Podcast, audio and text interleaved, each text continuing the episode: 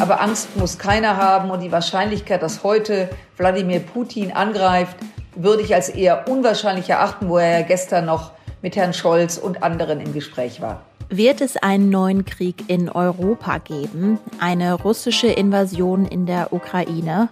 Diese Frage beschäftigt viele Menschen weltweit, in der Ukraine und hier in NRW. Wo stehen wir heute? Einschätzungen gibt es von FDP-Verteidigungsexpertin Strack Zimmermann. Rheinische Post Aufwacher. News aus NRW und dem Rest der Welt.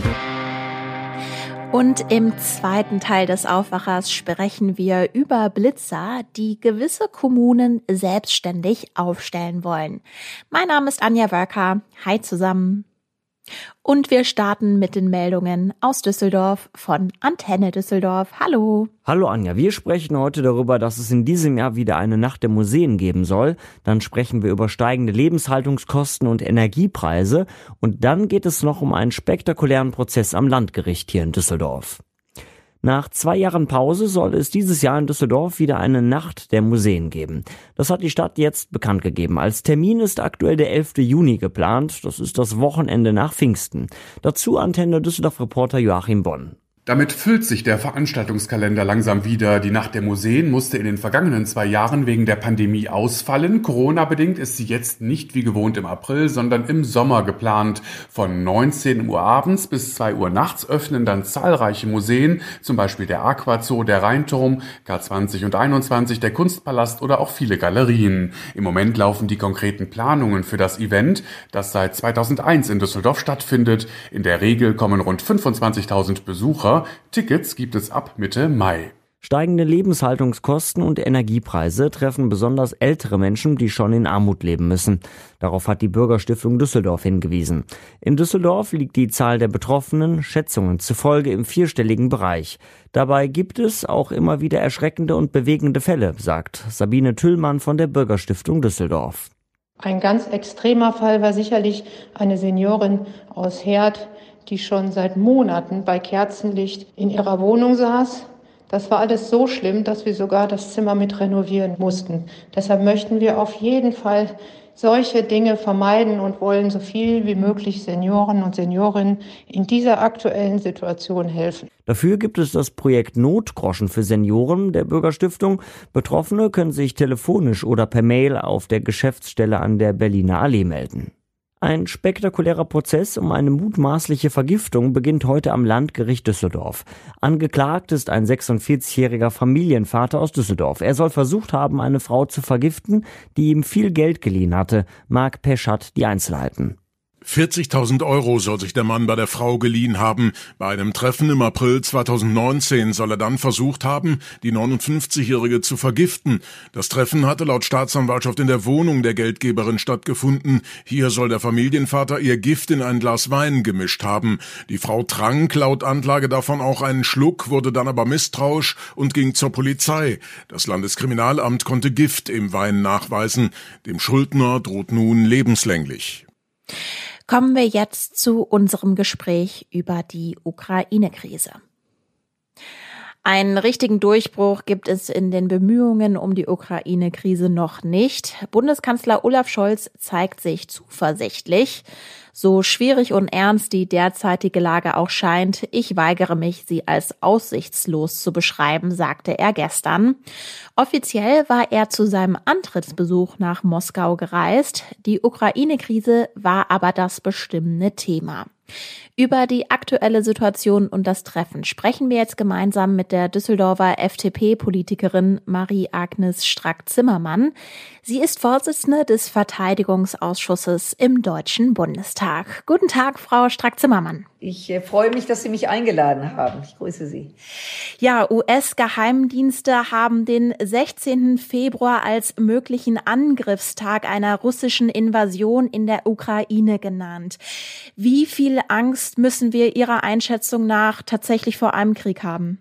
Nein, Angst ist immer ein schlechter Ratgeber. Angst muss man hier in Deutschland nicht haben. Aber wir müssen natürlich sehen, dass nicht weit von uns nämlich 1500 Kilometer nur entfernt, sich eine Krise angebahnt hat, die schon sehr ernst ist. Aber Angst muss keiner haben und die Wahrscheinlichkeit, dass heute Wladimir Putin angreift, würde ich als eher unwahrscheinlich erachten, wo er ja gestern noch mit Herrn Scholz und anderen im Gespräch war. Am Dienstagnachmittag, noch bevor Kanzler Olaf Scholz auf den russischen Präsidenten Wladimir Putin getroffen ist, gab es die Meldung, dass der Kreml den geplanten Abzug einiger Truppen von der ukrainischen Grenze bestätigt hat. Stimmt das optimistisch? Also grundsätzlich vorsichtig optimistisch, dass man im Gespräch ist. Ob der Truppenabzug wirklich belastbar ist, das können wir heute noch nicht sagen. Es gibt natürlich Aufnahmen aus der Luft. Ob die Truppen sind, das muss man sich vorstellen. Die Truppen sind 130.000 Soldaten im Osten, im Norden und im Süden der Ukraine ununterbrochen in Bewegung. Insofern, ob das wirklich ein Abzug ist, wissen wir nicht. Ob das möglicherweise nur ein Signal senden soll, aber äh, optimistisch, vorsichtig optimistisch, dass man das Gespräch gefunden hat. Kommen wir zu dem Treffen von Scholz und Putin. Wie würden Sie das denn bewerten? Einerseits hat der russische Präsident ja wiederholt, dass es eben keine zufriedenstellende Antwort auf die russischen Forderungen gäbe. Andererseits hat er gesagt, sie seien eben bereit, den Weg der Verhandlungen zu gehen.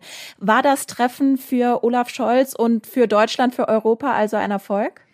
Also so weit würde ich nicht gehen. Ich glaube, was von hoher Relevanz ist angesichts dieser brisanten Situation, dass man sich trifft, dass Wladimir Putin mit Deutschland, mit Frankreich, mit den USA im Gespräch ist. Wir dürfen aber nicht vergessen, nämlich den dritten auf dem Tisch, nämlich die Ukraine. Und Wladimir Putin spricht über die Ukraine und diese ist nicht anwesend. Das kann uns natürlich nicht zufriedenstellen.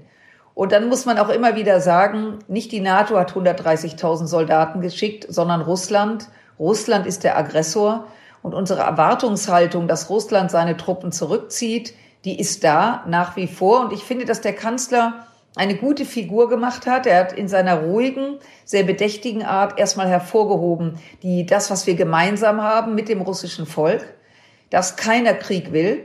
Und Putin sagte, er wolle auch keinen Krieg. Da wäre natürlich jetzt die Logik, warum dann diese unvorstellbare Massierung an der ukrainischen Grenze.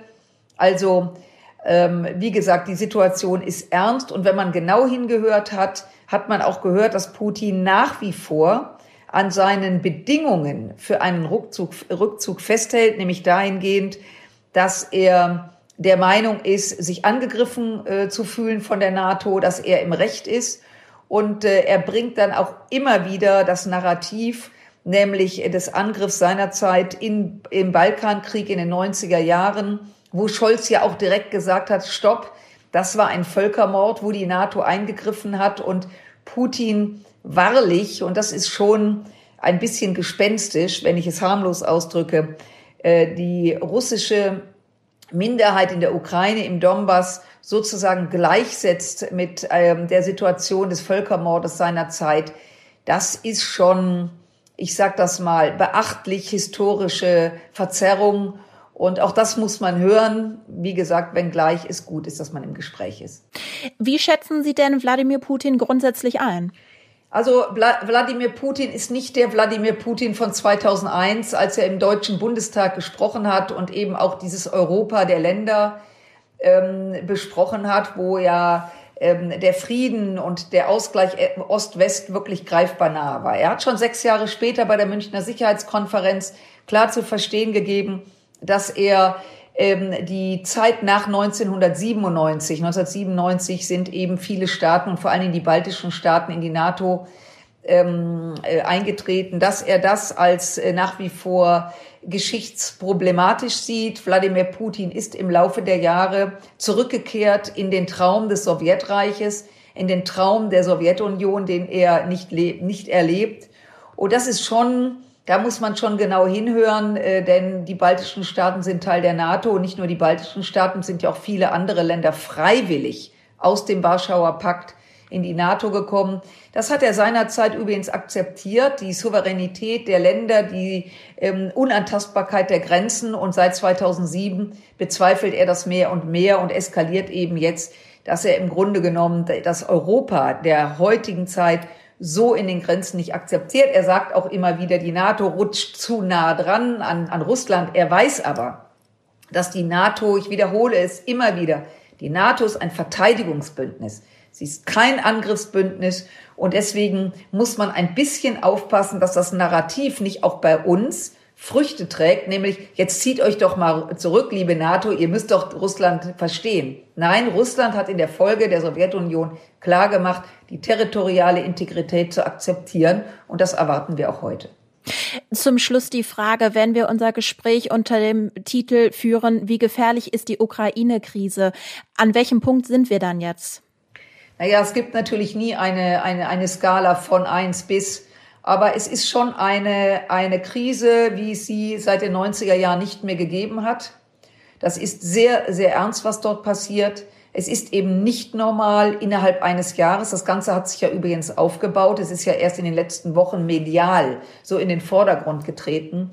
130.000 äh, 30 Soldaten äh, an der ostukrainischen Grenze in Belarus, ähm, im Schwarzen Meer, die Schwarzmeerflotte. Das ist ein massives, eine massive Ballung. Die Ukraine ist gefährdet. Man darf allerdings nicht vergessen, dass seit 2014 in der Ostukraine ein Krieg herrscht zwischen Ukrainern und Separatisten, die von Russland unterstützt werden. 14.000 Tote in den letzten acht Jahren, darunter ungefähr 9.000 Zivilisten. Also eine blutige Auseinandersetzung. Darüber redet kaum einer mehr. Jetzt wird es wieder, jetzt tritt es wieder zutage. Und ja, dieser Konflikt ist gefährlich. Und äh, wir müssen genau hingucken. Und ich finde es sehr gut, dass Deutschland gemeinsam mit Frankreich versucht, im Namen der Europäer zu vermitteln. Das ist wichtig. Das ist auch unsere Aufgabe. Und deswegen äh, bin ich froh, dass der Kanzler auch bei Wladimir Putin war. Frau Strack-Zimmermann, ganz herzlichen Dank fürs Gespräch. Ich danke Ihnen für Ihr Interesse. Und am Dienstagabend haben die Behörden in Kiew außerdem mitgeteilt, dass das Verteidigungsministerium und zwei wichtige staatliche Banken Ziel eines Cyberangriffs geworden sind. Über alle aktuellen Nachrichten halten wir euch immer auf RP Online auf dem Laufenden. Noch schnell über die dunkelorange Ampeldüsen oder statt mit 50 kmh lieber mit 75 durch die Ortschaft brettern. Das ist nicht nur für den Autofahrer oder die Autofahrerin gefährlich, sondern klar auch für alle anderen Verkehrsteilnehmer. Die Blitzer sollen diejenigen, die sich nicht an die Verkehrsregeln halten, überführen und zu sicherem Fahrverhalten anregen. Einige Städte machen dem Land NRW aktuell Druck, selber entscheiden zu können, wo sie blitzen können. Was dahinter steckt, weiß Maximilian Plück, Leiter der Redaktion Landespolitik. Hallo Max. Hallo Anja, grüß dich. Ja, kurzes Rechtswissen vorab. In NRW dürfen aktuell nur größere Städte mit mehr als 60.000 Einwohnern selbstständig Blitzerkontrollen machen. Was hat das denn womöglich für Konsequenzen? Also das heißt in erster Linie, dass die Kreise für die kleineren Gemeinden und die mittleren Gemeinden zuständig sind und dann entscheiden dürfen, wo eben ein, eine mobile Blitze aufgestellt äh, wird. Das ist insofern halt eben schwierig, ähm, sagen einige der Kommunen, weil sie sehen, dass die Kreisordnungsbehörden und eben die Polizei ausgelastet sind. Also dass sie gar nicht die Personalressourcen haben, um eben da den Wünschen, die so wurde es mir gesagt, von den Bürgern auch häufig an die Kommunen herangetragen werden, dann zu erfüllen, dann an bestimmten Orten zu blitzen. Was heißt denn Wünsche? Da sagte mir beispielsweise der Präsident vom Städte- und Gemeindebund, Eckhard Rutemeyer, äh, dass er das häufig hört, beispielsweise in Bürgersprechstunden. Die kommen dann hin und sagen, hier, pass auf, ich habe hier eine Schule, ich habe hier ein Seniorenheim, ich sehe, dass die Leute dort mit einem Rolli irgendwie nur schwer über die Straße kommen und die Leute ballern da aber auch irgendwie entlang und da müsste dann halt eben eine Blitze aufgestellt werden. Und ähm, diese Gefahrenschwerpunkte, das ist halt eben die Sorge von den kleineren Städten, die sind halt eben möglicherweise bei den Kreisen gar nicht so im Fokus. Okay, und das wollen jetzt eben einige Städte ändern und machen eben Druck auf das Land NRW, wie gesagt. Inwiefern denn? Der Hauptgeschäftsführer vom Städte- und Gemeindebund NRW, Christoph Sommer, der hat einen Brief an die Landesregierung geschrieben, insbesondere an den Innenminister Herbert Reul und die Landesverkehrsministerin Ina Brandes und hat dann darin nochmal darauf gedrungen, dass halt eben auch die sogenannten mittleren Städte blitzen dürfen. Das sind Städte ab 20.000 Einwohner eben bis 60.000 Einwohner. Er hat argumentiert damit, dass eben die Geschwindigkeitsüberschreitungen immer noch die Hauptunfallursache seien und dem wollen sie jetzt halt eben dadurch begegnen. Gut, Frage, wie realistisch ist das denn, dass dann eben die Rechtslage im Land angepasst wird? Am Ende muss man sagen, es bedarf da wahrscheinlich einer äh, neuen Koalition, denn ähm, Unterstützung für den Vorstoß äh, des Städte- und Gemeindebundes gibt es in erster Linie aus der Opposition. Und zwar da vor allem von Grünen und SPD. Äh, Merdat Mostofizade, der ist kommunalpolitischer Sprecher der Grünen-Fraktion im Düsseldorfer Landtag, hat gesagt, die kleineren Kommunen würden einfach die kritische Lage besser kennen als die Kreise. Und er hat gesagt, das würde dann da für mehr Sicherheit zum Beispiel für Kinder und Menschen mit Behinderung äh, sorgen. Die SPD, muss man sagen, stand etwas auf der Bremse, muss man sagen. Sie hat gesagt, am Ende sei es eigentlich egal, wer es macht. Sie hat dann nämlich auf einen Umstand hingewiesen, ähm, der ganz wichtig sei. Sie haben gesagt, es könne jetzt nicht dazu sein, dass sich die, äh, die mittleren Städte dann versuchen, damit gesund zu stoßen. Also, dass sie das dann so als nette Einnahmequelle benutzen. Das ist beispielsweise auch ein Hauptkritikpunkt, den äh, die AfD vorgebracht hat. Also sie haben gesagt, irgendwie, äh, äh, da könnte der Eindruck entstehen, dass die Geschwindigkeitskontrollen am Ende der Selbstzweck sind. Da sind die Mitglieder der NRW-Koalition aus FDP und CDU doch etwas differenzierter. Da hat beispielsweise der Abgeordnete Höhne gesagt, äh, dass Kreise da durchaus schon einen Überblick dadurch haben, wo die äh, Unfallschwerpunkte sind. Also da kam vor allem eine ablehnende Haltung von FDP und CDU und eben auch von der AfD. Das heißt, ein Selbstläufer ist so eine Anpassung ja nicht. Und auch was du gerade äh, gesagt hast, von wegen äh, Kommunen wollen dann Geld verdienen, dieser Vorwurf, also dass gewisse Blitzer Abzocke sind, das wurde ja auch schon immer wieder in der Vergangenheit von allen möglichen Menschen geäußert. Genau, die moderne Wegelagerei. Nein, aber am Ende ist das tatsächlich nicht so. Das hat auch noch mal Christoph Sommer unterstrichen vom Städte- und Gemeindebund. Der hat dem ganz klar widersprochen und hat gesagt, es gehe den Kommunen eben nicht um Einnahmequellen. Vielmehr sei das ja auch erstmal mit großen Kosten verbunden. Da geht es um die Anschaffung eben der Geräte, um Ausstattung, den Betrieb des Radarwagens und so weiter. Das sei alles sehr, sehr kostenintensiv. Und am Ende muss man sagen, die Wahrheit wird wahrscheinlich wie so häufig in der Mitte liegen. Natürlich müssen wir mal abwarten, also wie die Landtagswahl ausgeht, wenn hier eine äh, SPD äh, geführte Regierung an die Macht kommt, möglicherweise unter Beteiligung der Grünen, dann hat äh, dieses Projekt durchaus Chancen. Der Städte- und Gemeindebund fordert das Land NRW auf, kleineren Städten ab 20.000 Einwohnern das Blitzen zu ermöglichen. Bisher kümmern sich die Kreise darum. Ob das Land die Rechtslage aber tatsächlich verändert, scheint offen. Die Infos hatte Maximilian Plöck. Vielen Dank. Sehr gerne. Die Meldungen. Der NRW-Landtag kommt heute zur Plenarsitzung zusammen. Auf der Agenda stehen unter anderem eine Debatte zur maroden A45-Brücke und der Schulpolitik.